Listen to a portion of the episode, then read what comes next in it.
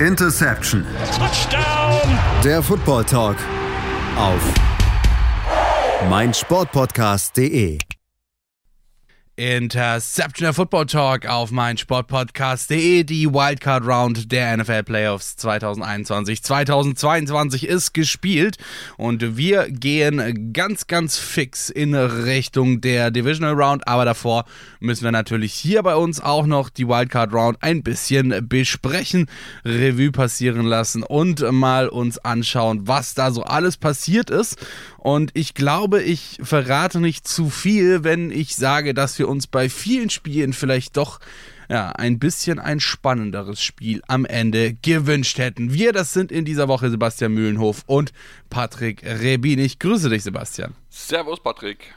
So, ich würde mal sagen, ähm, wir fangen ganz chronologisch an mit dem ersten Wildcard Round Game von, ja, sag ich mal, dem frühen Samstagabend, äh, also Samstagabend um, äh, ja, 22 Uhr 15. Das waren die Las Vegas Raiders gegen die Cincinnati Bengals und das haben die Bengals tatsächlich gewonnen mit 26 zu 19. Ja, eigentlich wenig überraschend, oder?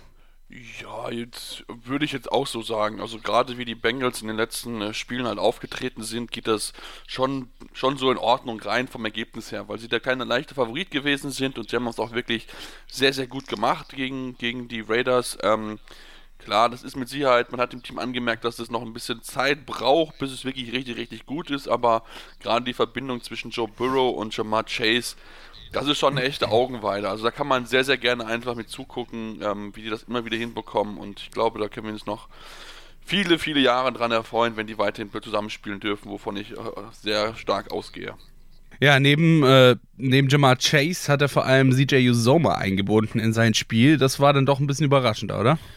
Ja, es passiert immer mal wieder. Ne? Also ähm, CJ Uzoma ist immer so ein, ja, so ein Hit- oder Miss-Player für die Playoffs, also für die Fantasy-Playoffs relevant oder allgemein für Fantasy, ähm, weil du halt nie genau weißt, was du bekommst. Denn prinzipiell haben ja die, die Bengals drei gute Wide Receiver mit Tyler Bolton, noch T. Higgins, die ja auch gute Zahlen im Auflegen. Und da ist dann natürlich für Usoma als potenzielle Nummer 4 natürlich enorm schwierig, dort ähm, ja, seine Targets zu bekommen, seine Leistung zu zeigen.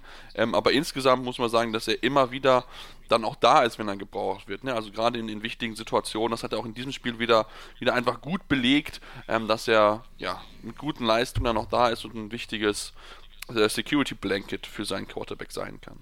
Jetzt wäre es ja am Ende fast sogar noch schief gegangen. Ja, wie gesagt, 26 zu 19, das ist, wenn man mathematisch nicht ganz unbegabt ist, gut, man muss jetzt auch nicht besonders begabt dafür sein, genau sieben Punkte Unterschied, sprich ein Touchdown.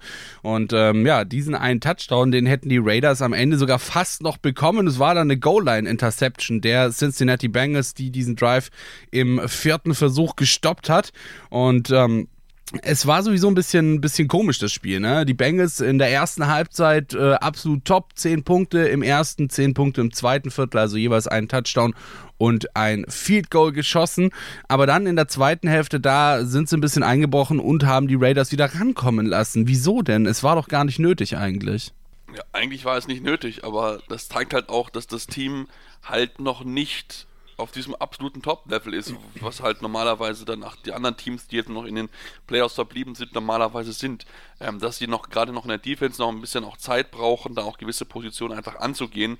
Und ähm, sie sind noch ein junges Team teilweise auch. Das heißt, sie müssen es lernen, damit umzugehen. Wenn du so eine Führung hast, sie dann auch, also das Team dann auch wegzu, wegzuschießen. Also wir haben es bei anderen Teams gesehen, als sie die Führung hatten, haben sie den Gegner halt nicht mehr ins Spiel reingelassen. Und das ist halt etwas, was dieses Team noch lernen muss, was auch der Trainer, Zach Taylor, lernen muss. Ist ja auch für ihn sein erstes Playoff-Spiel gewesen in, äh, bei den Cincinnati Bengals als Head Coach. Also von daher, ähm, da müssen sie noch ein bisschen dran arbeiten, wobei wir natürlich auch sagen müssen, das dürfen wir natürlich auch nicht vergessen, ähm, die Bengals haben ja auch Glück gehabt mit einem ihrer Touchdowns. Ähm, das hat ja zu viel, viel Furore gesorgt, möchte ich mal sagen. Ja, ja, absolut. Ähm, es war, sag ich mal, eine schwierige Entscheidung da in dieser Situation. Und ähm, es war ja auch nicht die einzige schwierige Entscheidung in diesem Spiel. Es gab ja nochmal eine, die dann im Nachhinein auch für sehr, sehr viel Wirbel gesorgt hat. Aber gut, dass du es angesprochen hast. Dann würde ich sagen, widmen wir uns doch einfach mal diesem Touchdown, Sebastian. Wie hast du das wahrgenommen? Ja, also als ich gehört, als ich die, ja, gehört habe, dass die, die, die Pfeife geht, war für mich das Play eigentlich beendet. Ne? Man kennt es ja, Schiedsrichter pfeift und dann ist das Play dead. Ne? Das ist ja ganz, ganz klassisch, ist ja auch in allen anderen Sportarten so. Ähm, gut, in dem Moment natürlich kommt der Pass raus und äh, geht dann in den, äh, geht dann zum, äh, zum Wide Receiver, dann äh, zum Touchdown. Ähm, und ich glaube, sie haben sich sogar nochmal angeschaut. Und dann haben sie immer noch nicht die Regel gewusst, dass es eigentlich heißt, wenn der Quarterback beim Pass out of bounds ist und auch wenn, vor allem wenn die, ähm, wenn der Pfiff gekommen ist, zählt alles, was dann kommt, nicht mehr. Und doch, doch, doch, doch, sie haben es gewusst, aber ähm, ich glaube, der Pfiff kam vom Line Judge, wenn mich nicht alles täuscht. Und ähm, der hatte sich, sage ich mal, rausgeredet in der Situation, dass der Pfiff nicht während dem Play gekommen sei, sondern erst nach dem Catch. Und äh, Jeremy, äh, Jerome Boger, der hatte ihm das dann wohl einfach so geglaubt. Obwohl es ja für alle deutlich hörbar war, dass der, dass der Pfiff eben während dem, oder sag ich mal, während dem Play, also vor dem Catch war und nicht erst danach, wie vom Line Judge behauptet. Ja, und ähm, ich, ich habe dann mal gecheckt, also es gab kein Review und genau wegen solchen Geschichten muss das Review kommen, müssen wir, aber, müssen wir aber auch sagen, da muss sich dann auch, auch dann New York einschalten, weil auch bei denen ist ja Definitiv. Ist, ja auch, äh, ne, normalerweise heißt es ja immer, jedes Scoring Play ist under Review, automatisch. Da muss auch New York dann sagen, Leute, hier gibt es diese klare Regel, dass wenn die, wenn der Pfiff gekommen ist, dass alles, was nach, nach passiert ist, ist, egal ist. Und ähm, ja, das ist natürlich, wenn du guckst, ist der eine Touchdown Unterschied quasi. Also enorm bitter für die, für die, für die, ähm, für die Raiders. Ähm, das Gute immerhin ist, dass, dass die Refereeing Crew ähm, nicht mehr zusammenpfeifen wird in dieser Zusammensetzung, was schon mal positiv ist. Ähm, und ob da auch gewisse andere Leute überhaupt noch mal in der NFL sein wird, muss man mal sehen. Ich, auch Boga ist ja auch, glaube ich, schon im fortgeschrittenen Alter, also über 50 plus, finde ich sogar 60 plus. Also von daher ähm, kann man den dann auch in seine Rente schicken, sage ich mal so. Er ist ja auch schon 18 Jahre mit dabei in der NFL. 66 Jahre alt ist Jerome Boger mittlerweile schon.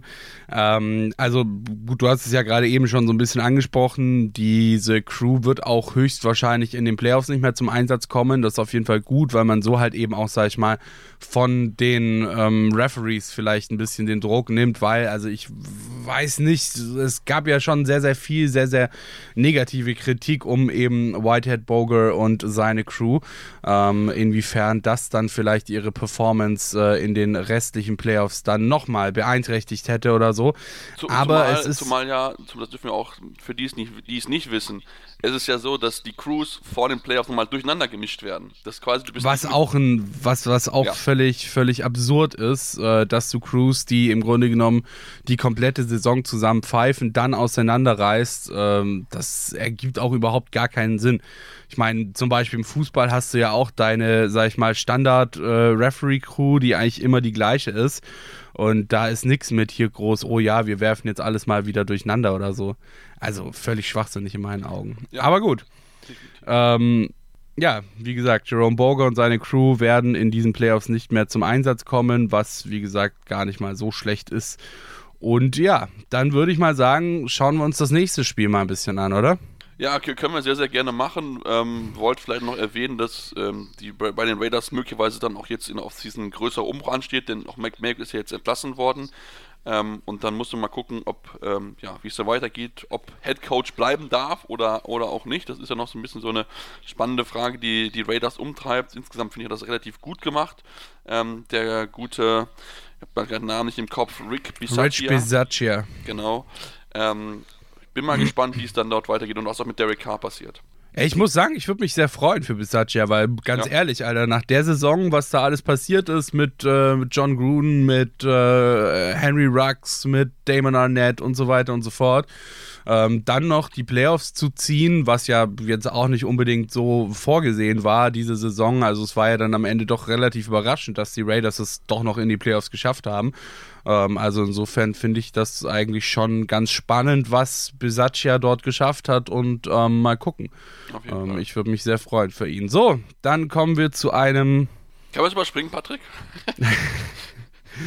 Ich wäre ich wär an sich ja auch dafür, aber ich, ich fürchte, wir müssen leider, Sebastian. Ähm, Ja, ihr, ahnt Ja, wahrscheinlich schon, ein- dass Patriots-Spiel kommt. ein Rekordspiel. Ein Rekordspiel. Man kann es nicht anders sagen.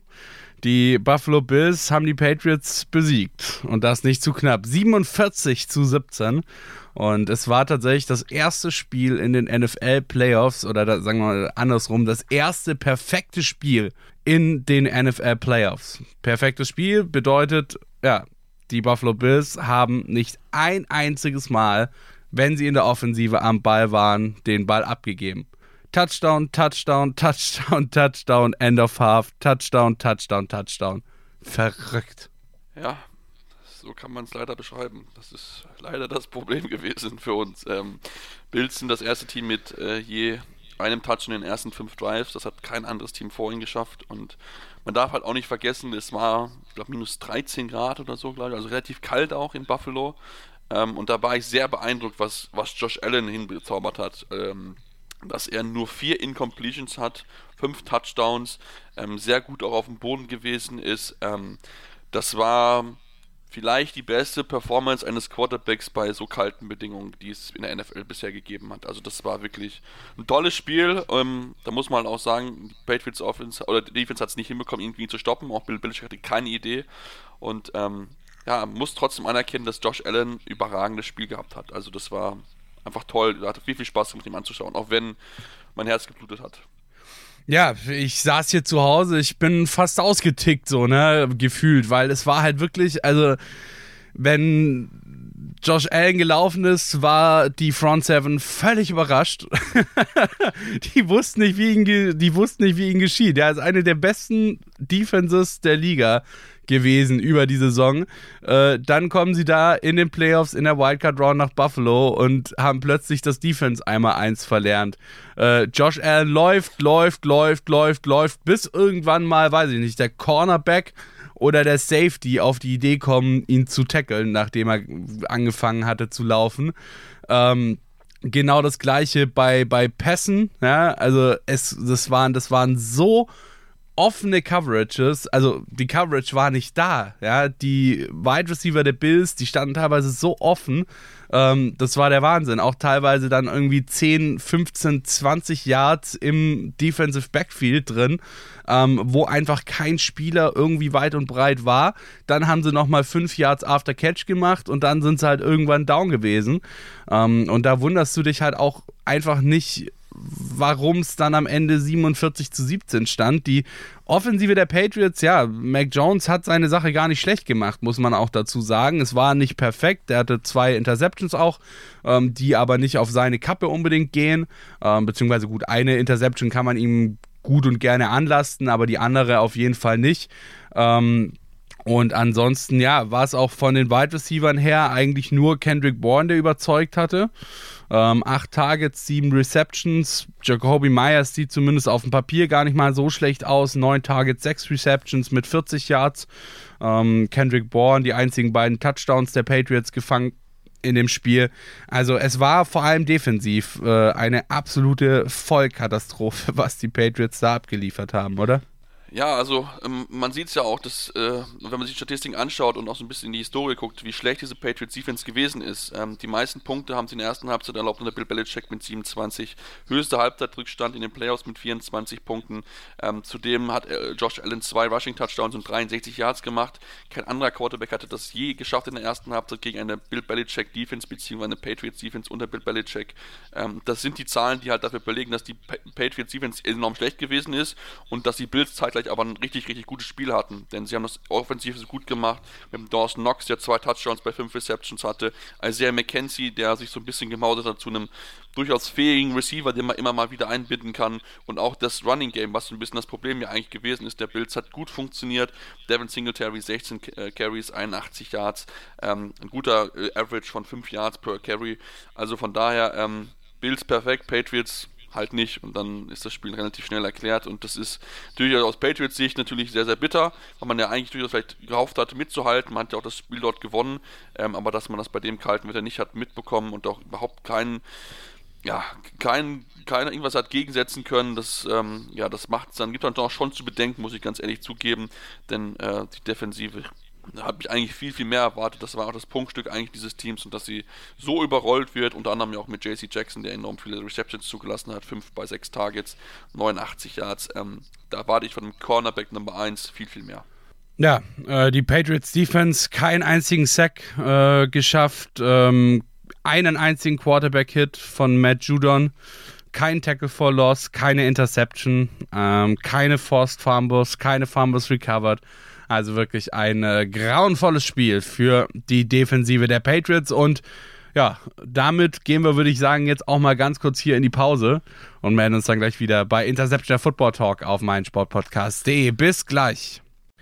Da sind wir auch schon wieder zurück hier bei Interception Football Talk auf meinsportpodcast.de. Bei uns alles zur Wildcard Round der Playoffs 2021, 2022. Die ersten beiden Spiele, nämlich die Spiele des Samstags, die haben wir schon besprochen. Das war einmal das Spiel der Las Vegas Raiders gegen die Cincinnati Bengals und dann das Spiel der New England Patriots gegen die Buffalo Bills. Wir machen weiter mit dem ersten Spiel des Wildcard Sonntags. Philadelphia Eagles gegen Tampa Bay Buccaneers. Und ja, gut, ich würde mal sagen, es war jetzt nicht unbedingt unvorhersehbar, dass das Spiel diesen, diesen Ausgang nimmt und ähm, es hätte sogar noch deutlich schlechter ausgehen können für die Philly Eagles, oder?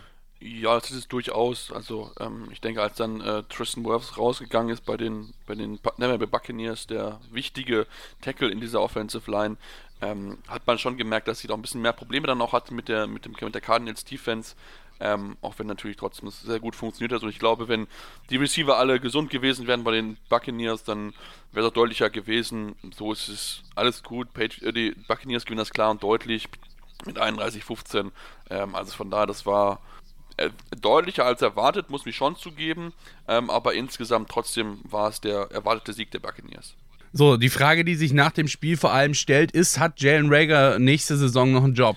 In der NFL. Da muss man ganz, ganz viele Wide Receiver bei den Eagles fragen, ob die überhaupt äh, ansatzweise NFL-fähig sind. Also. Naja, gut, wobei, also bei, bei Rager, das kannst du ja jetzt nicht mit einem normalen Wide Receiver Fuck-Up vergleichen. Ich meine, der Typ hat ja jeden, äh, jeden Punt und, und jeden Kickoff versemmelt, den er gespielt hat. Ja, das ist. Also das war ja nochmal, also er, ich meine, er ist, er ist bei den Wide Receivers sozusagen rausgeflogen, äh, weil er halt kein guter, weil er halt kein guter Wide Receiver ist, ist dann ins Special Team geschickt worden und anstatt sich dann über Special Team wieder zu äh, empfehlen für die Wide Receiver, verkackt er im Special Team. Also es war ja wirklich der Wahnsinn, ja. Äh, hat jeden Ball irgendwie aufspringen lassen und sich dann gewundert, warum der Ball plötzlich ganz woanders liegt, als er gedacht hatte, dass er ankommt. Äh, dann hat er ja auch noch einen Muffed Punt gehabt, der äh, am Ende dann fast für ein Safety gesorgt hätte für die äh, Tampa Bay Buccaneers. Also, äh, sorry, es ist wirklich dieses Spiel von Jalen Rager absolut zum Vergessen, ne? Ja, so kann man es relativ gut beschreiben. Und ich meine, der war ja auch eigentlich schon außen vor einfach bei dem, bei den, äh, ja, bei den Buccaneers, äh, bei den Buccaneers, was rede ich denn da? Bei den, äh, bei den Eagles natürlich. Ähm, und ähm, ja, das musst du überlegen, der ist mal First Round Pick gewesen. Ne? 2020 First Round Pick. Ja, ja. Also ähm, ich glaube nicht, dass der noch irgendwie einen Fuß auf den Boden bekommen wird, wenn er nicht ganz dringend lernt, einen Ball zu fangen. Das ist ein, das ist, es hört sich einfach an. Scheinbar ist es nicht so einfach, wenn man Jalen Rager anguckt. Ähm, es ist wirklich, also, das funktioniert gar nicht. Und das ist auch, Leute, das, das Problem, was die Eagles haben, dass sie halt einfach keine vernünftigen Wide Receiver haben. Klar, die haben einen Dallas Goddard, der ein echt guter Titan ist, auch Devante Smith, der sich gut gemacht hat, aber dahinter wird es richtig dünn. Also richtig, richtig dünn. Ähm, da ist viel, viel Spieler, die maximal Wide Receiver 3 oder 4 sind. Also eher 4 als 3 eigentlich. Und deswegen ähm, ist das die große Position of Need bei den Eagles, ähm, wenn sie dann auch gucken wollen, ob wirklich Jalen Hurts die Antwort auf Quarterback ist. Ähm, denn er hat sich auch. Oh, ich weiß da noch eine. Ja. Running Back. Ja, wobei natürlich da auch ein bisschen auch äh, an äh, Verletzungspech mit dabei gewesen ist, ne? Das darf man auch nicht vergessen. Ja, natürlich, klar, aber trotzdem, sorry, wenn in einem Wildcard-Round-Game dein Quarterback dein bester Running Back ist mit 8 Attempts äh, und 39 Yards, dann ist das relativ bezeichnet, würde ich mal behaupten, dass das Running Game einfach nicht funktioniert. Ja, prinzipiell bin ich da auf jeden Fall bei dir. Klar, natürlich, Boston Scott hat diesen einen 34-Yard-Lauf gehabt ähm, und das war auch sein einziger Carry, das darf man nicht vergessen. Ähm, aber prinzipiell bin ich nicht dabei bei dir. Man hat dann einfach gesehen, dass die beste Run-Offense äh, der Liga, das darf man auch nicht vergessen, sich gegen vielleicht die beste Run-Defense der Liga enorm schwer getan hat. Ähm, hat kaum was irgendwie auf den Boden bekommen. Auch die Offensive Line hat nicht so performt wie in den, äh, in den Spielen zuvor. Und ähm, das ist halt dann auch so ein bisschen das Problem einfach gewesen, ähm, dass sie dann einfach dort nicht mithaben können. Und wir wissen halt bei den Eagles, wenn deren äh, Run-Offense nicht funktioniert, dann werden sie dieses, dann werden sie dieses Spiel nicht gewinnen. Und genauso ist es passiert. Ähm, und äh, ja, das war, das war kein gutes Spiel der Eagles, muss man glaube ich ganz, ganz klar so sagen. Das müssen sie möglichst schnell abhaken. Ich meine, sie können überhaupt froh sein, dass sie es in die, in die Playoffs geschafft haben. Wenn man mal guckt, dass sie sechs Niederlagen in den Regular Season gegen Playoff-Teams hatten, ist jetzt die siebte dazugekommen. Also von daher, ja, wie erwartbar. Auch geil, Miles Sanders, äh, sieben Attempts für 16 Yards. Ein sehr erfolgreiches Spiel für ihn. Und vor allen Dingen von den 16 Fall. Yards kam 14 After Contact, ne? Sagt halt auch viel. Genau. ja, äh, auf der anderen Seite würde ich mal sagen, sehr, sehr solide wie immer, auch wenn tatsächlich alles äh, oder sagen wir mal sehr viel in der Offensive, vor allem im Passing Game, auf einen Wide konzentriert war. Mike Evans zurück, 10 Targets, 9 Receptions, 117 Yards und ein Touchdown. Äh, mal wieder eine absolute Elite-Performance, äh, auch ein Touchdown von Rob Gronkowski, zwei Running Back mit Touchdowns, äh, Giovanni Bernard, der ja auch mal eine Zeit lang so ein bisschen abgeschrieben war irgendwie, ne? Ja, sagen wir mal so, alle, wenn du mit Tom Brady spielst, kriegst du automatisch deinen zweiten Frühling. ich jetzt mal ja, ist halt geil so, weil ich meine, ich kann mich noch gut an die Zeit erinnern, als Bernard noch irgendwie bei den Bengals gespielt ja. hat ähm, dann ja irgendwann vor, vor ein paar Jahren völlig in der Versenkung verschwunden ist und jetzt ist er plötzlich wieder aufgetaucht und äh, gewinnt Spiele zusammen mit Tom Brady. Ja, also es ist der ja, Wahnsinn. Und sorgen dafür, dass die äh, äh Buccaneers zum ersten Mal seit 2007 zwei Rushing Touchdown im ersten Quarter hatten. Also das ist auch etwas, was nicht so häufig passiert bei den, bei den Buccaneers in jüngster Vergangenheit. Und ähm, ja, das war wirklich eine all-around gute Performance. Mike Evans hat genau das Spiel gezeigt, was man von ihm erwartet hat, denn angesichts der ja, Probleme auf Wide Receiver muss man ja schon auch sagen, wo halt Namen sind, die normalerweise vielleicht nicht unbedingt spielen würden oder zumindest nicht in der Rolle spielen würden, die sie aktuell einnehmen müssen, hat er halt genau bewiesen, wie wichtig er für das Team sein kann. 117 Yards, äh, ein Touchdown, erster äh, Receiver der Buccaneers, der es geschafft hat, mit mehr als 100 Yards äh, zu fangen und dann noch einen Touchdown zu, äh, zu fangen äh, in den Playoffs. Also von daher, ähm, das war sehr gut. Man darf aber natürlich Tom Brady nicht vergessen, er hat es geschafft, innerhalb von 2,2 Sekunden im Durchschnitt den Ball aus seinen Händen loszulassen, also zu werfen. Das ist schon enorm schnell, muss man sagen.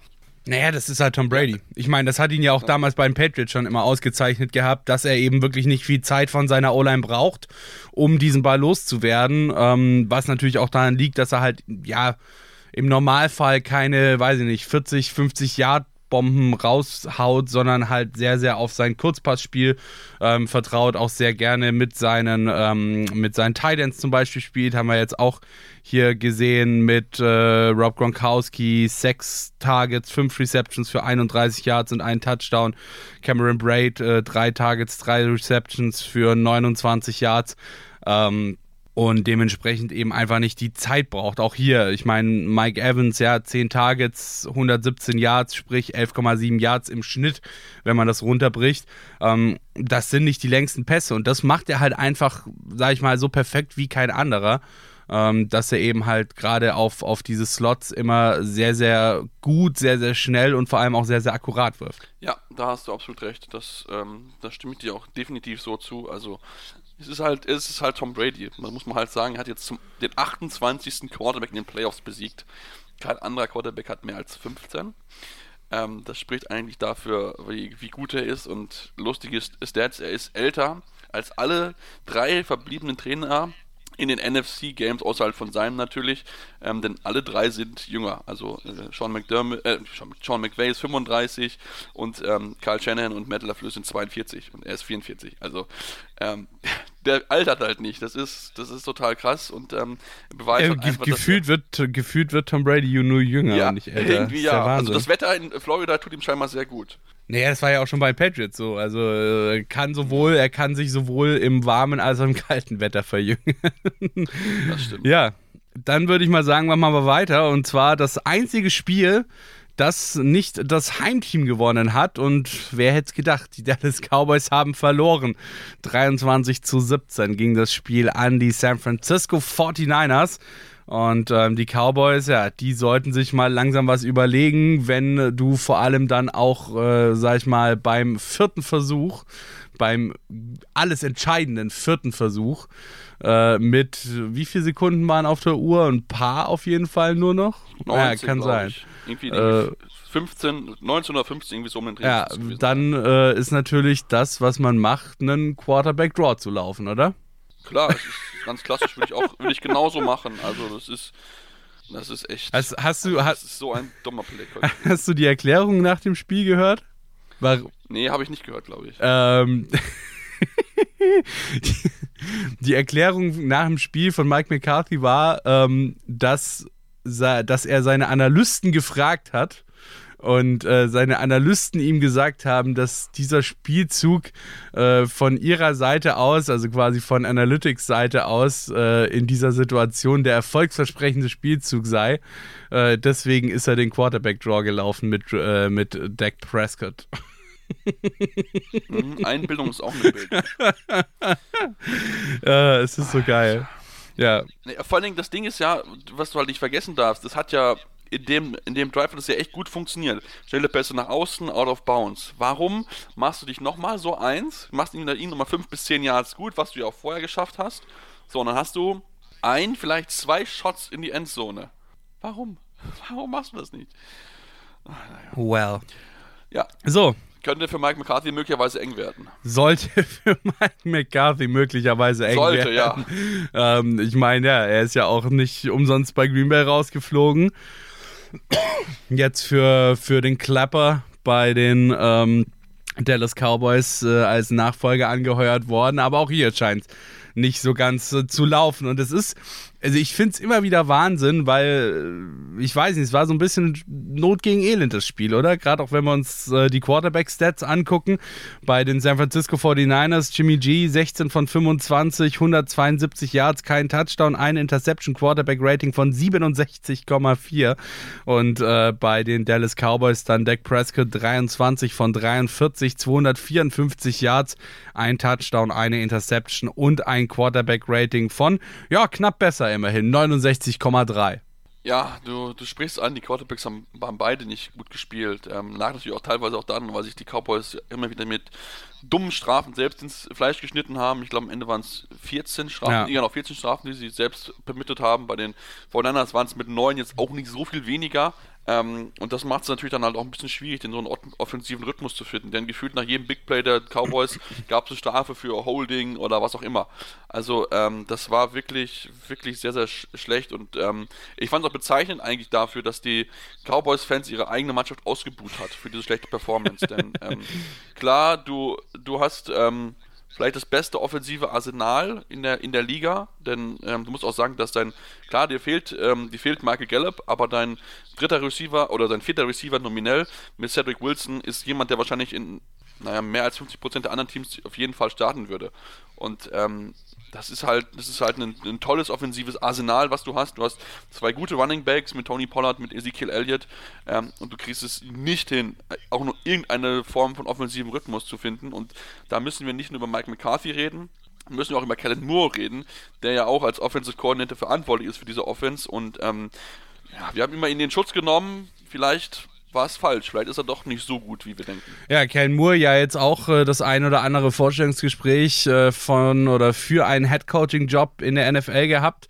Und äh, so ein bisschen, ja, die, sag ich mal, gegensätzlichen Voraussetzungen zum Offensive Coordinator der Buffalo Bills. Der muss einfach nur das Spiel gegen die Patriots vorlegen. Kellen Moore, der, ja, sollte, Sollte der, der sollte, der sollte darauf hoffen, dass äh, das Kabelfernsehen ausgefallen ist beim, äh, beim GM des Teams, wo er sich gerade vorstellt und sie dieses Spiel nicht gesehen haben oder sich eine möglichst gute Erklärung zurechtlegen, warum Mike McCarthy das Spiel verkackt hat und nicht er. Ähm, Effizienz auch nicht unbedingt äh, das beste Thema für die beiden Teams. Ähm, die 49ers Third Down Efficiency von 6 von 13, 46 Prozent immerhin. Bei den Cowboys 5 von 14, 36 Prozent.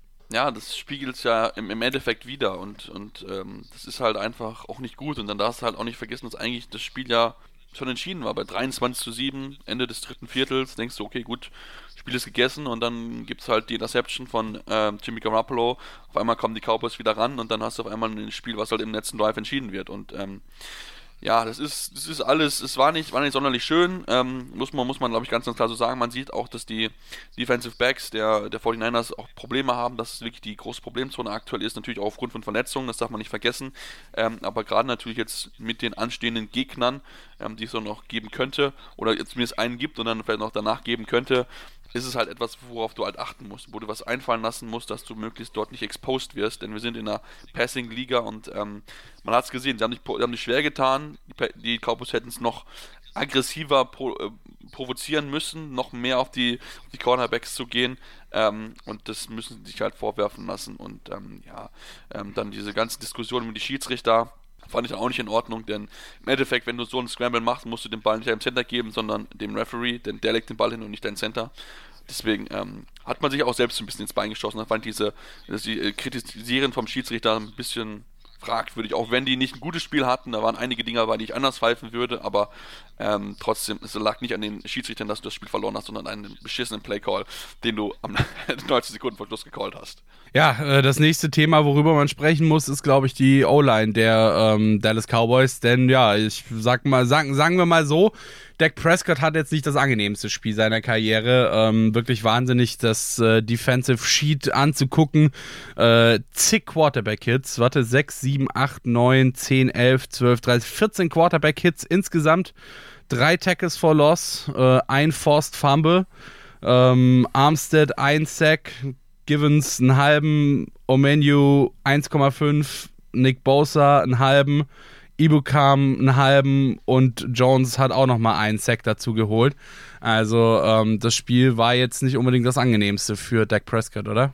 Nee, und vor allem, was, was halt eigentlich das Dramatischste eigentlich für die Offensive Line ist, dass es gerade Left Tackle Tyron Smith, der ja einer der besten auf seiner Position ist, der so einen schlechten Tag hatte. In der ganzen Saison hat er elf Pressures erlaubt. Ja? Also, äh, wenn man es mal runterrechnet, das ist weniger als eins pro Spiel. Zumal, okay, noch ein, einige waren nicht mit dabei, okay, aber trotzdem relativ wenige. In dem Spiel gegen die, gegen die 49 hat er sieben Pressures bei 51 Pass-Blocking-Snaps erlaubt. Das ist halt natürlich viel zu viel.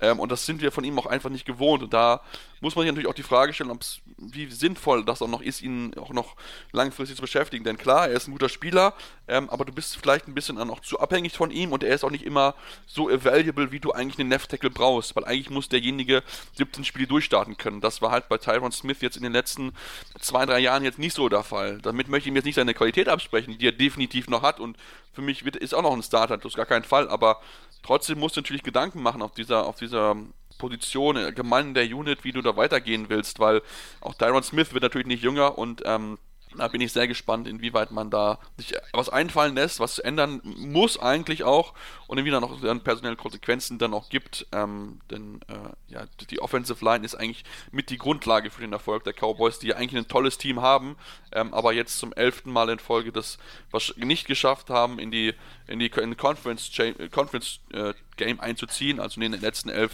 äh, Einzügen in die Playoffs haben sie das jeweils verpasst. Ähm, damit der, die längste Durchstrecke eines Teams seit 1970, als die NFC und die AFC ja, aufgestellt worden sind und eingebracht worden sind.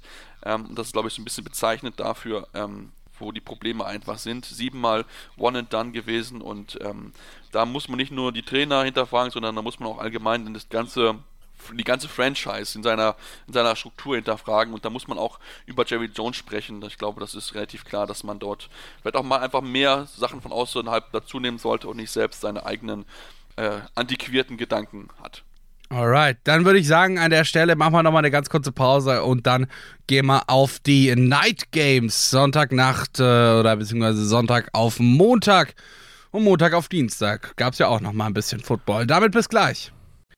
Da sind wir auch schon wieder zurück hier bei Interception Football Talk auf meinsportpodcast.de. Bei uns alles zur Wildcard Round der Playoffs 2021, 2022. Die ersten beiden Spiele, nämlich die Spiele des Samstags, die haben wir schon besprochen. Das war einmal das Spiel der Las Vegas Raiders gegen die Cincinnati Bengals und dann das Spiel der New England Patriots gegen die Buffalo Bills. Wir machen weiter mit dem ersten Spiel des Wildcard Sonntags. Philadelphia Eagles gegen Tampa Bay Buccaneers. Und ja, gut, ich würde mal sagen, es war jetzt nicht unbedingt unvorhersehbar, dass das Spiel diesen, diesen Ausgang nimmt und ähm, es hätte sogar noch deutlich schlechter ausgehen können für die Philly Eagles, oder? Ja, das ist es durchaus. Also ähm, ich denke, als dann äh, Tristan Wirfs rausgegangen ist bei den bei den Bay Buccaneers, der wichtige Tackle in dieser Offensive Line, ähm, hat man schon gemerkt, dass sie doch ein bisschen mehr Probleme dann auch hat mit der mit dem mit der Cardinals Defense. Ähm, auch wenn natürlich trotzdem es sehr gut funktioniert hat. Und ich glaube, wenn die Receiver alle gesund gewesen wären bei den Buccaneers, dann wäre es deutlicher gewesen. So ist es alles gut. Page, äh, die Buccaneers gewinnen das klar und deutlich mit 31-15. Ähm, also von daher, das war äh, deutlicher als erwartet, muss mich schon zugeben. Ähm, aber insgesamt trotzdem war es der erwartete Sieg der Buccaneers. So, die Frage, die sich nach dem Spiel vor allem stellt, ist, hat Jalen Rager nächste Saison noch einen Job? In der NFL. Da muss man ganz, ganz viele Wide Receiver bei den Eagles fragen, ob die überhaupt äh, ansatzweise NFL-fähig sind. Also. Naja, gut, wobei, also bei, bei Rager, das kannst du ja jetzt nicht mit einem normalen Wide Receiver Fuck-Up vergleichen. Ich meine, der Typ hat ja jeden, äh, jeden Punt und, und jeden Kickoff versemmelt, den er gespielt hat. Ja, das ist. Also das war ja nochmal, also er, ich meine, er ist, er ist bei den Wide Receivers sozusagen rausgeflogen, äh, weil er halt kein guter, weil er halt kein guter Wide Receiver ist, ist dann ins Special Team geschickt worden und anstatt sich dann über Special Team wieder zu äh, empfehlen für die Wide Receiver, verkackt er im Special Team. Also es war ja wirklich der Wahnsinn, ja. Äh, hat jeden Ball irgendwie aufspringen lassen und sich dann gewundert, warum der Ball plötzlich ganz woanders liegt, als er gedacht hatte, dass er ankommt. Äh, dann hat er ja auch noch einen Muffed Punt gehabt, der äh, am Ende dann fast für ein Safety gesorgt hätte für die äh, Tampa Bay Buccaneers. Also, äh, sorry, es ist wirklich dieses Spiel von Jalen Rager absolut zum Vergessen, ne? Ja, so kann man es relativ gut beschreiben. Und ich meine, er war ja auch eigentlich schon außen vor einfach bei dem, bei den, äh, ja, bei den Buccaneers, äh, bei den Buccaneers, was rede ich denn da? Bei den, äh, bei den Eagles natürlich. Ähm, und ähm, ja, das musst du überlegen, der ist mal First Round Pick gewesen. Ne? 2020 First Round Pick. Ja, ja. Also ähm, ich glaube nicht, dass der noch irgendwie einen Fuß auf den Boden bekommen wird, wenn er nicht ganz dringend lernt, einen Ball zu fangen. Das ist ein, das ist, es hört sich einfach an. Scheinbar ist es nicht so einfach, wenn man Jalen Rager anguckt. Ähm, es ist wirklich, also, das funktioniert gar nicht. Und das ist auch, Leute, das, das Problem, was die Eagles haben, dass sie halt einfach keine vernünftigen Wide Receiver haben. Klar, die haben einen Dallas Goddard, der ein echt guter Titan ist, auch Devante Smith, der sich gut gemacht hat, aber dahinter wird es richtig dünn.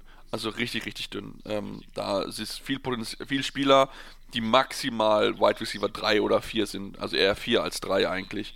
Und deswegen ähm, ist das die große Position of Need bei den Eagles, ähm, wenn sie dann auch gucken wollen, ob wirklich Jalen Hurts die Antwort auf Quarterback ist. Ähm, dann hat sie auch. Oh, ich weiß da noch eine. Ja. Running Back. Ja, wobei natürlich da auch ein bisschen auch äh, an äh, Verletzungspech mit dabei gewesen ist, ne? Das darf man auch nicht vergessen.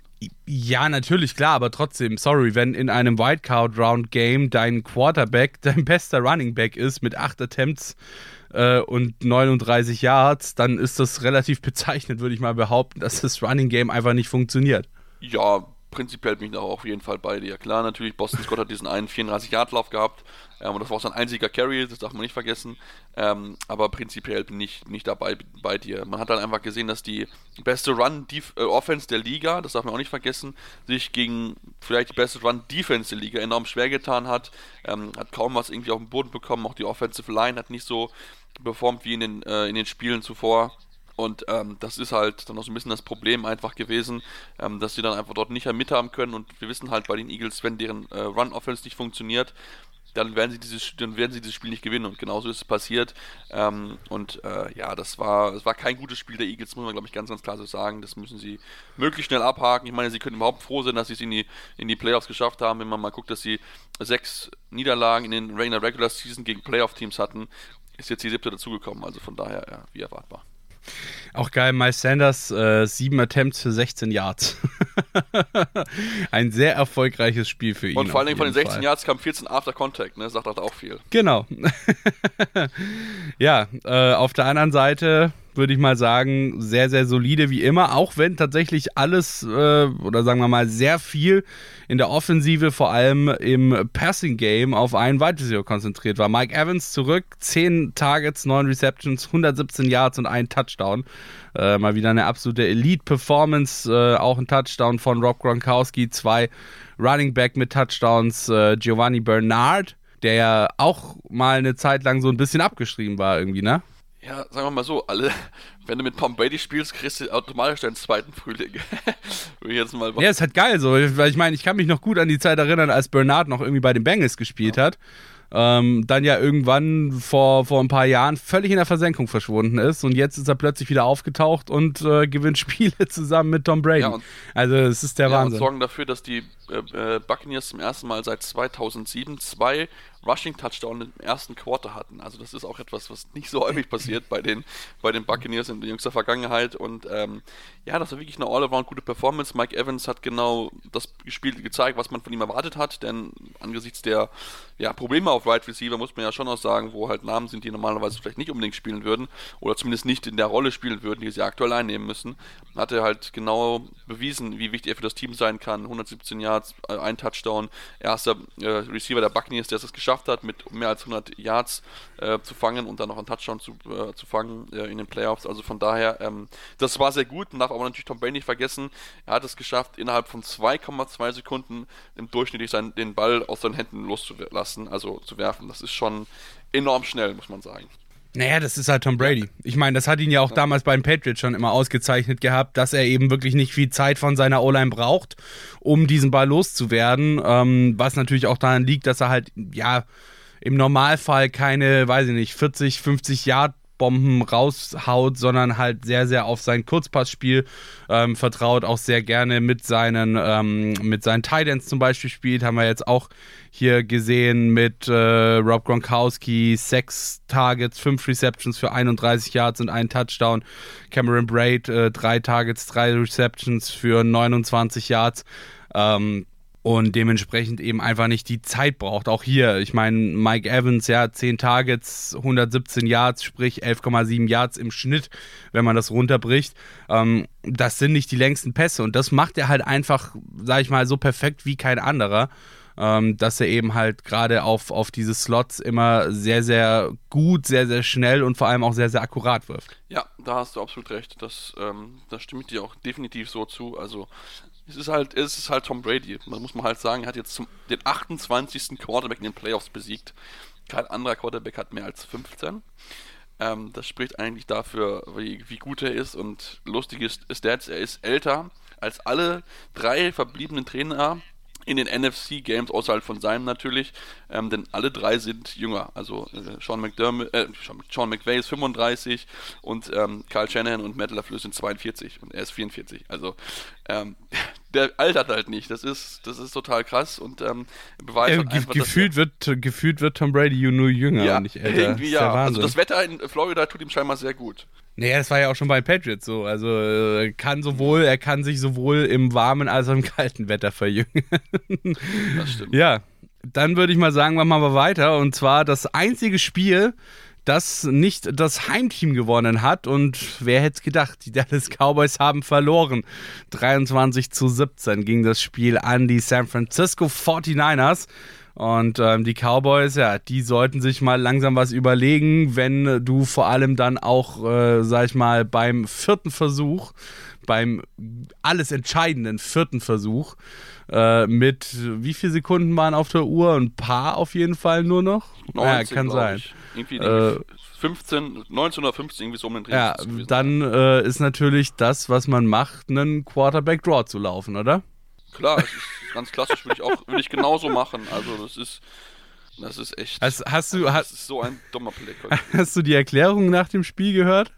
War, Nee, habe ich nicht gehört, glaube ich. ähm, die, die Erklärung nach dem Spiel von Mike McCarthy war, ähm, dass, dass er seine Analysten gefragt hat und äh, seine Analysten ihm gesagt haben, dass dieser Spielzug äh, von ihrer Seite aus, also quasi von Analytics Seite aus, äh, in dieser Situation der erfolgsversprechende Spielzug sei.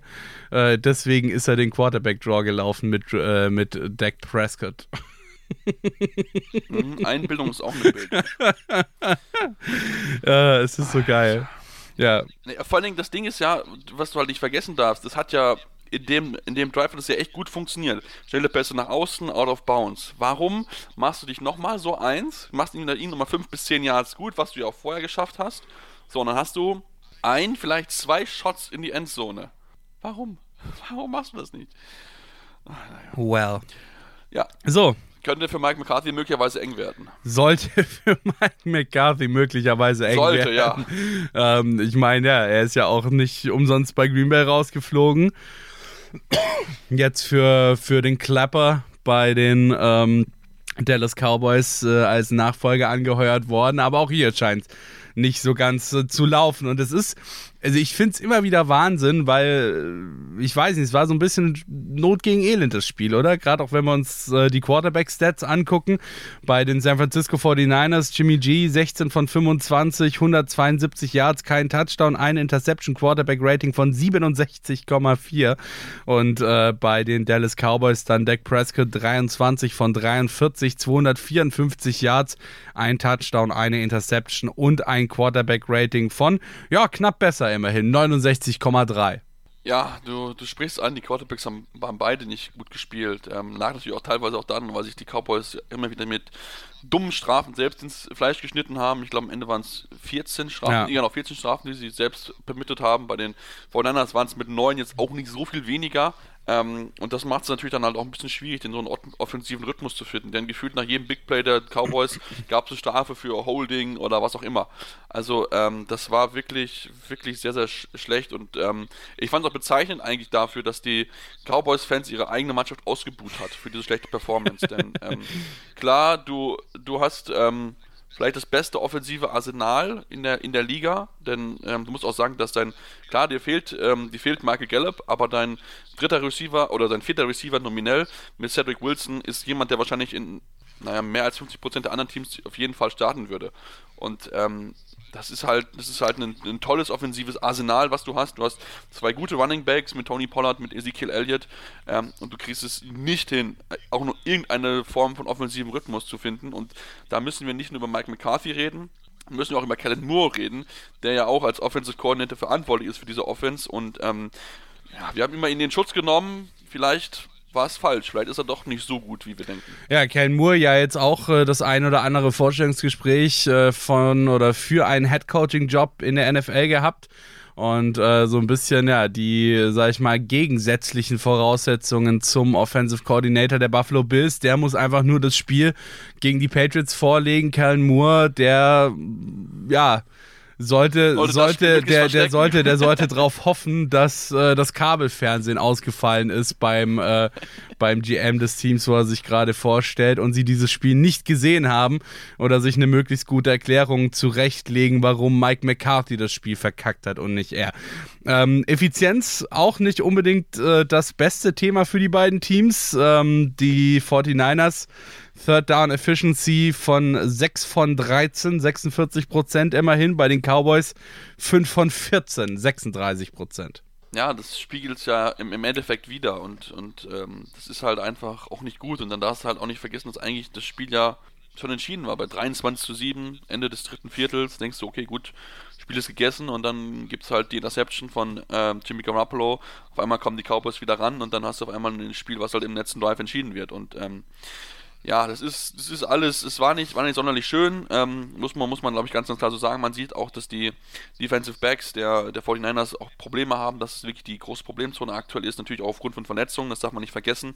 Ähm, aber gerade natürlich jetzt mit den anstehenden Gegnern, ähm, die es so noch geben könnte, oder jetzt zumindest einen gibt und dann vielleicht noch danach geben könnte, ist es halt etwas, worauf du halt achten musst, wo du was einfallen lassen musst, dass du möglichst dort nicht exposed wirst, denn wir sind in einer Passing-Liga und ähm, man hat es gesehen, die haben, sich, die haben sich schwer getan, die, die Cowboys hätten es noch aggressiver pro, äh, provozieren müssen, noch mehr auf die, auf die Cornerbacks zu gehen ähm, und das müssen sie sich halt vorwerfen lassen und ähm, ja, ähm, dann diese ganzen Diskussionen mit die Schiedsrichter, Fand ich auch nicht in Ordnung, denn im Endeffekt, wenn du so einen Scramble machst, musst du den Ball nicht deinem Center geben, sondern dem Referee, denn der legt den Ball hin und nicht dein Center. Deswegen ähm, hat man sich auch selbst ein bisschen ins Bein geschossen. Da fand ich diese, die, äh, Kritisieren vom Schiedsrichter ein bisschen fragwürdig, auch wenn die nicht ein gutes Spiel hatten. Da waren einige Dinge dabei, die ich anders pfeifen würde, aber ähm, trotzdem, es lag nicht an den Schiedsrichtern, dass du das Spiel verloren hast, sondern an den beschissenen Playcall, den du am 90 Sekunden vor Schluss gecallt hast. Ja, äh, das nächste Thema, worüber man sprechen muss, ist, glaube ich, die O-Line der ähm, Dallas Cowboys. Denn ja, ich sag mal, sagen, sagen wir mal so, Dak Prescott hat jetzt nicht das angenehmste Spiel seiner Karriere. Ähm, wirklich wahnsinnig, das äh, Defensive Sheet anzugucken. Äh, zig Quarterback-Hits. Warte, 6, 7, 8, 9, 10, 11, 12, 13, 14 Quarterback-Hits insgesamt. Drei Tackles for Loss, äh, ein Forced Fumble. Ähm, Armstead ein Sack, Givens einen halben, Omenu 1,5, Nick Bosa einen halben, Ibukam einen halben und Jones hat auch nochmal einen Sack dazu geholt. Also ähm, das Spiel war jetzt nicht unbedingt das angenehmste für Dak Prescott, oder? Nee, und vor allem, was, was halt eigentlich das Dramatischste eigentlich für die Offensive Line ist, dass es gerade Left Tackle Tyron Smith, der ja einer der besten auf seiner Position ist, der so einen schlechten Tag hatte. In der ganzen Saison hat er elf Pressures erlaubt. Ja? Also, wenn man es mal runterrechnet, das ist weniger als eins pro Spiel. Zumal, okay, noch ein, einige waren nicht mit dabei, okay, aber trotzdem relativ wenige. In dem Spiel ging die, 49ers hat er sieben Pressures bei 51 Pass-Blocking-Snaps erlaubt. Das ist halt natürlich viel zu viel.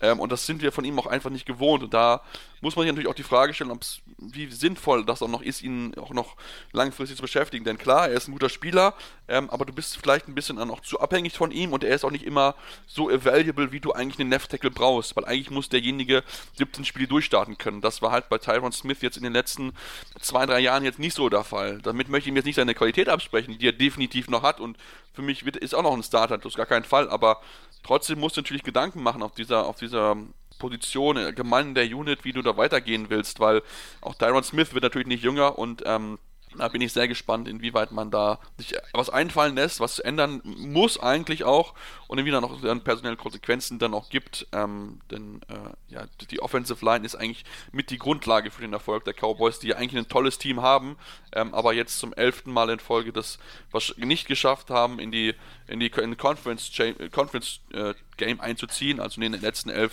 äh, Einzügen in die Playoffs haben sie das jeweils verpasst. Ähm, damit der, die längste Durchstrecke eines Teams seit 1970, als die NFC und die AFC ja, aufgestellt worden sind und eingebracht worden sind. Ähm, das ist, glaube ich, so ein bisschen bezeichnet dafür, ähm, wo die Probleme einfach sind. Siebenmal One and Done gewesen und ähm, da muss man nicht nur die Trainer hinterfragen, sondern da muss man auch allgemein das ganze die ganze Franchise in seiner, in seiner Struktur hinterfragen und da muss man auch über Jerry Jones sprechen. Ich glaube, das ist relativ klar, dass man dort vielleicht auch mal einfach mehr Sachen von außerhalb dazu nehmen sollte und nicht selbst seine eigenen äh, antiquierten Gedanken hat. Alright, dann würde ich sagen, an der Stelle machen wir nochmal eine ganz kurze Pause und dann gehen wir auf die Night Games. Sonntagnacht äh, oder beziehungsweise Sonntag auf Montag und Montag auf Dienstag. Gab es ja auch nochmal ein bisschen Football. Damit bis gleich. Und da sind wir auch schon wieder zurück hier bei Interception Football Talk auf meinen Sportpodcast. Sehe alles zur Wildcard Round der NFL Playoffs bei uns. Wir haben schon die, sage ich mal, Samstag- und frühen Sonntagsspiele besprochen. Und jetzt kommen wir noch zu den letzten beiden Spielen, den Nachtspielen. Ja, und auch da war zumindest bei einem wieder ein sehr, sehr deutliches Ergebnis dabei. Das andere war auch relativ deutlich, wenn auch nicht ganz so deutlich. Das, ähm, ja, sage ich mal, eindeutigste Spiel dieser Nachtspiele dieser beiden war das der Pittsburgh Steelers gegen die Kansas City Chiefs, das ganz überraschend die Kansas City Chiefs am Ende gewonnen haben. 42 zu 21 im ja, wahrscheinlich letzten Spiel von Big Ben Rufflesberger. Hat er ja schon vor den Playoffs angekündigt gehabt. Ich glaube, ja. so rund um das vorletzte Saisonspiel, ähm, dass er wohl höchstwahrscheinlich nicht mehr zurückkommen wird nach dieser Saison. Und äh, dementsprechend ja jetzt nochmal quasi eine letzte Chance gehabt, äh, in den Playoffs was zu reißen. Hat am Ende nicht geklappt, auch weil Patrick Mahomes ein grandioses Spiel abgeliefert hat. 30 Completions bei 39 Attempts, 404 Yards, 5 Touchdowns, eine Interception, äh, Passer-Rating von 138,2 und auch Travis Kelsey, der durfte mal Quarterback spielen, äh, eine Completion bei einem Attempt für 2 Yards und einen Touchdown immerhin. Ja, erstes Spieler mit in den Playoffs mit einem Passing Touchdown, einem äh, TD Catch und einem Spiel mit 100 äh, Receiving Yards oder mehr. Also von daher, ähm, ja, es war eine all-around tolle Performance der Chiefs, auch wenn wir vielleicht uns die Rams-Fans jetzt sagen werden, ja, wir haben ja deutlicher gewonnen gegen die Cardinals. Ähm, aber ich finde das, was die Chiefs dort gespielt haben, nachdem der Beginn holprig war, die Interception von Mahomes, der Fumble von Williams, ähm, aber dann wirft Mahomes innerhalb von 11 Minuten 31, 5 Touchdowns. Schnellster, schnellster Quarterback in der Playoff-Geschichte, dem das gelungen ist, diese 5 Touchdowns. Ähm, Tom Brady hat es 2011 mal in unter 25 Minuten geschafft, also nochmal mehr als halbiert diese Zeit und ähm, das ist die Geschichte des, des Spiels, dass die Chiefs Offense, auch wenn sie immer noch Probleme hat, wie wir es ja auch gesehen haben, wenn die einmal Feuer fängt, dann ist es auch für eine Defense wie die Steelers, die ja nicht schlecht ist, also jetzt zählt ja schon eigentlich auch zu den besseren, gerade auch mit dem Pass Rush, ähm, dann wird es ganz, ganz schwierig, da für jedes Team ansatzweise mitzukommen. Jetzt war auch offensiv bei den Kansas City Chiefs so ein bisschen nach dem Motto, jeder darf mal. Ähm, Jarvis Kelsey ein Touchdown, äh, Jack McKinnon ein Touchdown, Terry Kill ein Touchdown, Byron Pringle sogar zwei Touchdowns, Allegretti ein Touchdown, ähm, also schon verrückt. Vor allem bei Allegretti ist halt das geil, er hat ein Target, eine Reception, ein Yard und ein Touchdown. ja, so geht's halt auch. Also das ist halt, sie haben halt so viele Spiele, die sie halt immer wieder einsetzen können, die du, auf die du nicht dich langfristig vertrauen kannst, aber mal für einen Play oder so sind sie mit Sicherheit mal auch da. Wie halt gesehen bei Nick Allegretti und ähm, ja, das ist, es ist kreativ, es, es, macht, es macht Spaß, dieser Chiefs Offense zuzugucken wie gesagt, ich würde trotzdem noch ein bisschen vorsichtig sein, weil natürlich einfach noch ähm, es einfach noch Höhen und, Tief, Höhen und Tiefen gibt bei ihnen, das muss man schon so sagen. Ähm, aber insgesamt ist dieses Chiefs-Team auf jeden Fall etwas, was wir im Blick haben sollten in den, in den kommenden Jahren. Wir haben es ja immer wieder auch erzählt und ähm, ja, das ist, das ist einfach beeindruckend, wenn Patrick Mahomes einmal warm wird, was er dort liefern kann. Der erste Quarterback mit mindestens 400 Passing Yards und 5 Passing Touchdowns, der und das Spiel auch gewonnen hat. Big Ben hat das mal geschafft, hat damals aber dann gegen die Jaguars verloren. Also da schließt sich auch so ein bisschen nochmal der Kreis zu Big Ben, ähm, auch wenn das dieses Spiel, glaube ich, gerne viele Steelers-Fans gerne vergessen möchten, ähm, weil das die vielleicht letzte Chance gewesen ist, um den Super Bowl mitzuspielen, ähm, auch wenn auch die Patriots gewartet hätten, aber trotzdem hätten sie das Spiel eigentlich gewinnen müssen und ähm, ja, also das war von den Chiefs wirklich von vorne bis hinten, auch in der Defense, das sehr, sehr gut funktioniert. Kaum Lücken gelassen für die Steelers. Also das war ein tolles Spiel und da hat man wieder gesehen, dass man dieses Team einfach nie abschreiben darf. Ja, auch offensiv bei den Steelers nicht ganz so viel rund gelaufen, sagen wir mal so, die ersten sechs oder die, die besten sechs Wide Receiver der äh, Kansas City Chiefs haben äh, mindestens genauso viel, wenn nicht sogar mehr Yards erfangen wie der beste Receiver der Pittsburgh Steelers. Äh, Washington 37 Yards und ja, bei den ähm, Kansas City Chiefs Kelsey, McKinnon, Robinson, Hill, Hartman und Pringle allesamt besser, beziehungsweise Pringle genau auch mit 37 Yards. Das ist auch relativ bezeichnend, wobei man auch sagen muss, dass die Steelers das ja an sich auch gar nicht mal so schlecht gemacht haben. Sie haben halt die Bälle mehr verteilt.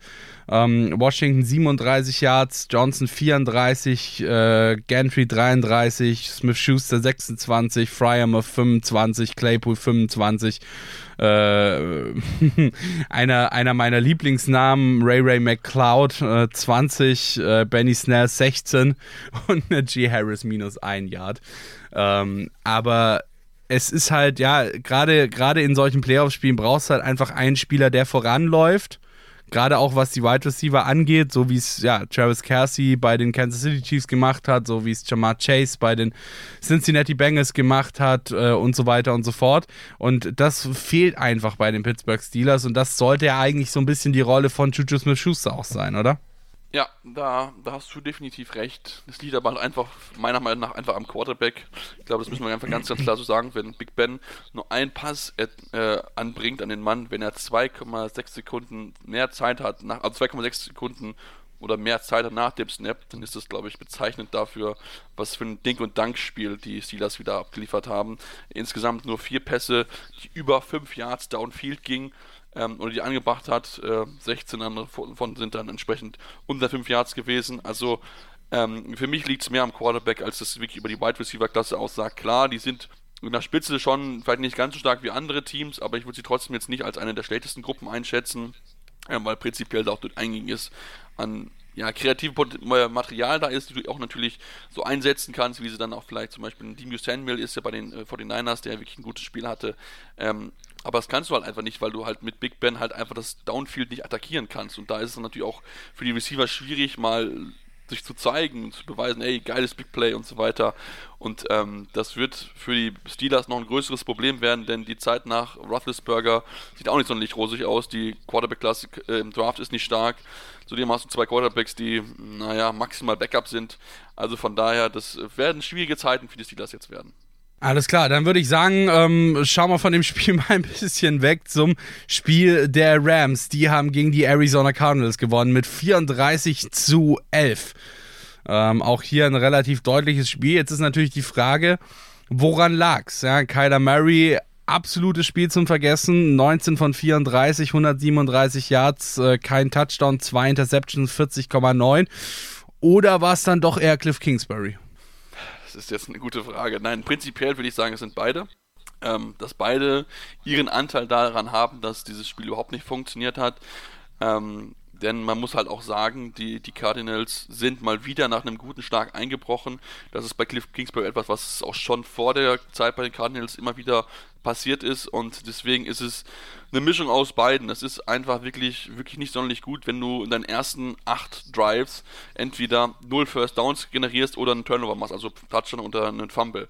Und das ist zum, zum, letzten Mal den Raiders 1980 passiert, gegen die Browns damals. Ähm, also schon eine verdammt lange Zeit her, dass man so einen negativen Start auch hatte in so ein Spiel und auch so eine, so eine lange Durchstrecke im Endeffekt. Und wenn du halt nur 1,5 Yards per Play in der ersten Halbzeit hast, ähm, damit den zweitschlechtesten Wert in den vergangenen 20 Jahren, dann musst du dich dann halt auch nicht wundern, dass du dieses Spiel verlierst. Ähm, wie gesagt, das Potenzial ist definitiv da, aber meiner Meinung nach fehlt es dem Team noch an einigen und da ist es natürlich auch schematisch ein Thema. Und man muss halt auch einfach sagen, dass Kyler Murray dann auch da Probleme dann auch noch einfach hat. Ähm, das liegt natürlich auch so ein bisschen an seinem Playing-Style, aber ähm, trotzdem auch da auch ein bisschen mehr schematische Hilfe von, von, seinem, von seinem Offensive Coordinator, von seinem Head Coach. Ähm, und deswegen sind da so viele Kleinigkeiten, die ineinander greifen, aber im Endeffekt geht es einfach auf mehrere Positionen Richtung sportliche Entscheidungsträger äh, zurück und da mal gucken, ob da irgendwie was passiert, weil der eine oder andere fordert schon den Rauswurf von Cliff Kingsbury. Odell Beckham Jr. hat ein besseres Passer-Rating in dem Spiel als Kyler Murray. Ja, Kyler Murray 40,9 Passer-Rating, Odell Beckham Jr. 118,8 Passer-Rating. Eine Completion bei einem Attempt äh, für 40 Yards. Also, wenn es irgendwann mal mit Matthew Stafford nicht mehr ganz so läuft, dann können sie Odell Beckham Jr. auf äh, Quarterback stellen. Ja, äh, sehr, sehr gutes Spiel auch insgesamt von OBJ. Also, muss wirklich sagen, seitdem er bei den, bei den Rams ist, ist er wirklich nochmal ja, nochmal anders einfach. Also er ist wirklich, wirklich wieder rejuvenated, wie man so schön sagt, also wiederbelebt worden im Endeffekt und als erster Spieler in der NFL eine 30-Yard-Reception und eine 30-Yard-Completion erzielt in den Playoffs. Ähm, also von daher auch da wirklich ähm, ein Zeichen dafür, dass er auch kreativ einsetzbar ist. Und das ist, glaube ich, etwas, was den Rams sehr, sehr gut tut, was OBJ auch gut tut, nachdem ja auch er bei den Browns ähm, ja, nicht sonderlich glücklich gewesen ist. Gibt es aber auch nicht, der ist wohl nicht der einzige Spieler, wenn ich es richtig mitbekommen habe, auch wenn man so ein bisschen auch die äh, Tweets von anderen Cardinals-Spielern, äh, Browns-Spielern sieht, ähm, könnte es da auch bei den Browns dann auch wirklich zum Problem führen, beziehungsweise eigentlich zu dem Problem Becker Mayfield, von dem ich trennen muss, aber das ist ein anderes Thema für einen anderen Podcast.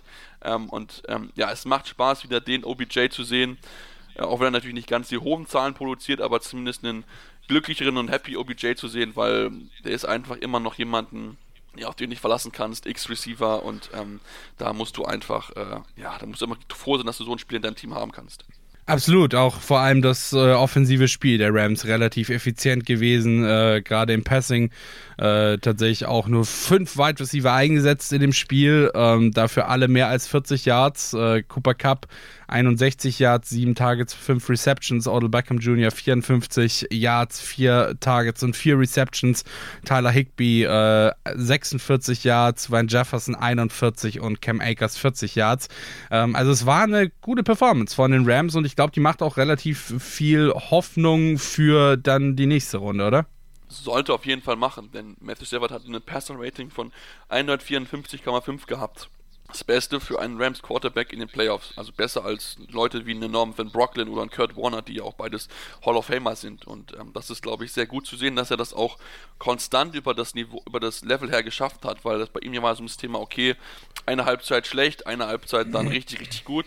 Und das hat das wirklich konstant auf einem Level gehalten. Die erste Halbzeit natürlich ein bisschen besser. Mit 21 zu 0 hat man dort doch relativ sicher geführt. Ähm, höchste Halbzeitführung jemals in den Playoffs.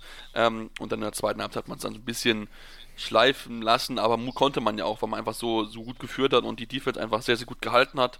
Auch wenn Aaron Donald sich mal wieder mit einem O-Liner gesofft hat und ihn gewirkt hat. Ähm, die Cardinals hätten ihn gern dafür ejected gesehen. Wenn man sich seine Vergangenheit anguckt, dann ist er nicht für jeden, äh, für jeden Wirker, den er je ausgeführt hat, äh, entlassen worden, äh, ejected worden, sondern er dann hat Strafen bekommen. 2016 hat er mal Strafen von über 80.000 Euro, 80.000 Dollar zahlen müssen. Ähm, aber da, also sagen wir mal so, zu dem Zeitpunkt, glaube ich, wäre es auch egal gewesen, ob der noch Aaron Donald mit dabei gewesen oder nicht, weil die Cardinals zu dem Zeitpunkt so so weit davon entfernt gewesen sind, ein Comeback zu schaffen, hätte sich wahrscheinlich auch dann nicht geändert. Also von daher, ähm, ja, sollte man sich da auch ein bisschen, bisschen zurücknehmen. Ähm, und auch die Geschichte mit Cam Akers, wo er das Taunting dort betreibt gegen äh, Buda Baker, ähm, wo er nicht gewusst hat, dass er wirklich so schlimm verletzt ist. Ähm, hoffen wir mal, dass es ihm da besser geht, dass er dort ähm, nichts Schlimmeres davon getragen hat, denn es sah echt nicht gut aus. Sollte man auch nicht überbewerten, weil wie gesagt, ich glaube, Cam Akers hat die Situation einfach schlecht eingeschätzt in dem Moment und einfach gedacht, okay, hey, du prallst einen ab und bleibst dann liegen, als mal sehen, wie stark ich bin. Aber dass er natürlich dann eine Concussion davon trägt, das hat er natürlich auch in dem Moment natürlich nicht ahnen können. Das ist ja ganz, ganz klar. So, jetzt haben wir vorhin beim Spiel der Niners gegen die Cowboys hier ziemlich hart äh, geraved über die, ähm, ja, über die Third Down Efficiency. es tut mir leid, ich entschuldige mich in, in aller Form bei den Fans der Dallas äh, Cowboys und der San Francisco 49ers, ähm, denn es gibt tatsächlich nochmal etwas, das schlechter ist, und zwar die Third Down Efficiency der Arizona Cardinals. Magst du mal raten? Ohne die Stadt jetzt zu. Also ich habe es gerade geschaut, deswegen weiß ich es jetzt, aber. Ach, verdammt. Ähm, okay. Ich hätte jetzt so gesagt, so, so, so 20% oder so hätte ich jetzt irgendwie getippt gehabt.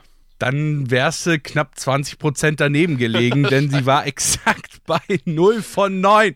0% Third Down Efficiency. Wirst du mich verarschen? Wir reden hier über die Wildcard-Runde der Playoffs und du schaffst es nicht, auch nur ein einziges Third Down zu konverten. Was ist das? Ernsthaft. Ernsthaft. Ja, und wie gesagt, da kommt es halt, geht halt, es geht halt immer wieder zurück auf, auf Cliff Kingsbury, auf Kyler Murray und vielleicht auch sogar noch ein bisschen auch ins Front Office mit rein, ähm, zu, zu Steve Keim. Und ähm, ja, da muss man sich jetzt mal hingucken, sich mal in die Augen schauen und sagen, okay, warum haben wir erstens offensiv ähm, nichts hinbekommen und zweitens auch die Defensive, die ja auch durchaus in Ordnung gewesen ist über die Saison, es nicht hinbekommen hat, da irgendwie einen Stop zu produzieren oder auch wirklich dafür mit sagen, okay, Leute, hier bis hierhin und nicht weiter. Und auch die Defense war jetzt auch nicht so überragend, so sonderlich gut, wie, wie man sie auch aus der, aus der, ja, aus der Saison, aus der Saison bekannt hat. Deswegen, ähm, ja, ich glaube, da könnte es durchaus schon härter zugehen, möchte ich es mal sagen, bei den Diskussionen. Ich bin sehr gespannt, ähm, ob es was für Entscheidungen gibt, ob es dort Köpfe sind oder Köpfe gibt, die rollen werden.